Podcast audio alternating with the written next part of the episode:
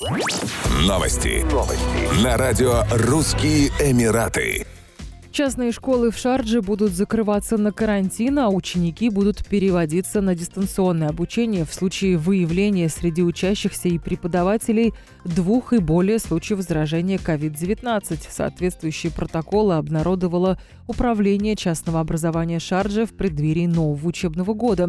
Родители смогут выбрать для своих детей очную или заочную систему обучения. Персонал и родители обяжут информировать руководство школ о случаях заражения коронавирусом, а сами заболевшие ученики будут помещаться на карантин. Норма заполняемости школьных автобусов в Шардже, между тем, была увеличена до 75% транспорте дети будут соблюдать правила социального дистанцирования, столовые откроются и будут проходить регулярную дезинфекцию. Дети также смогут собираться на экскурсии при соблюдении протоколов профилактики COVID-19.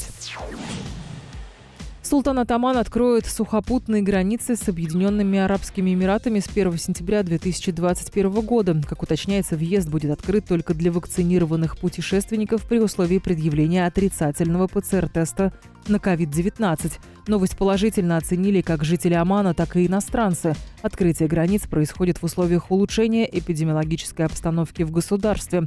Стоит напомнить, что Оман на протяжении последних двух лет закрывал границы с ОАЭ несколько раз в целях сдерживания пандемии коронавируса. Напомним, с 21 августа в Омане отменили действующий до этого дня комендантский час.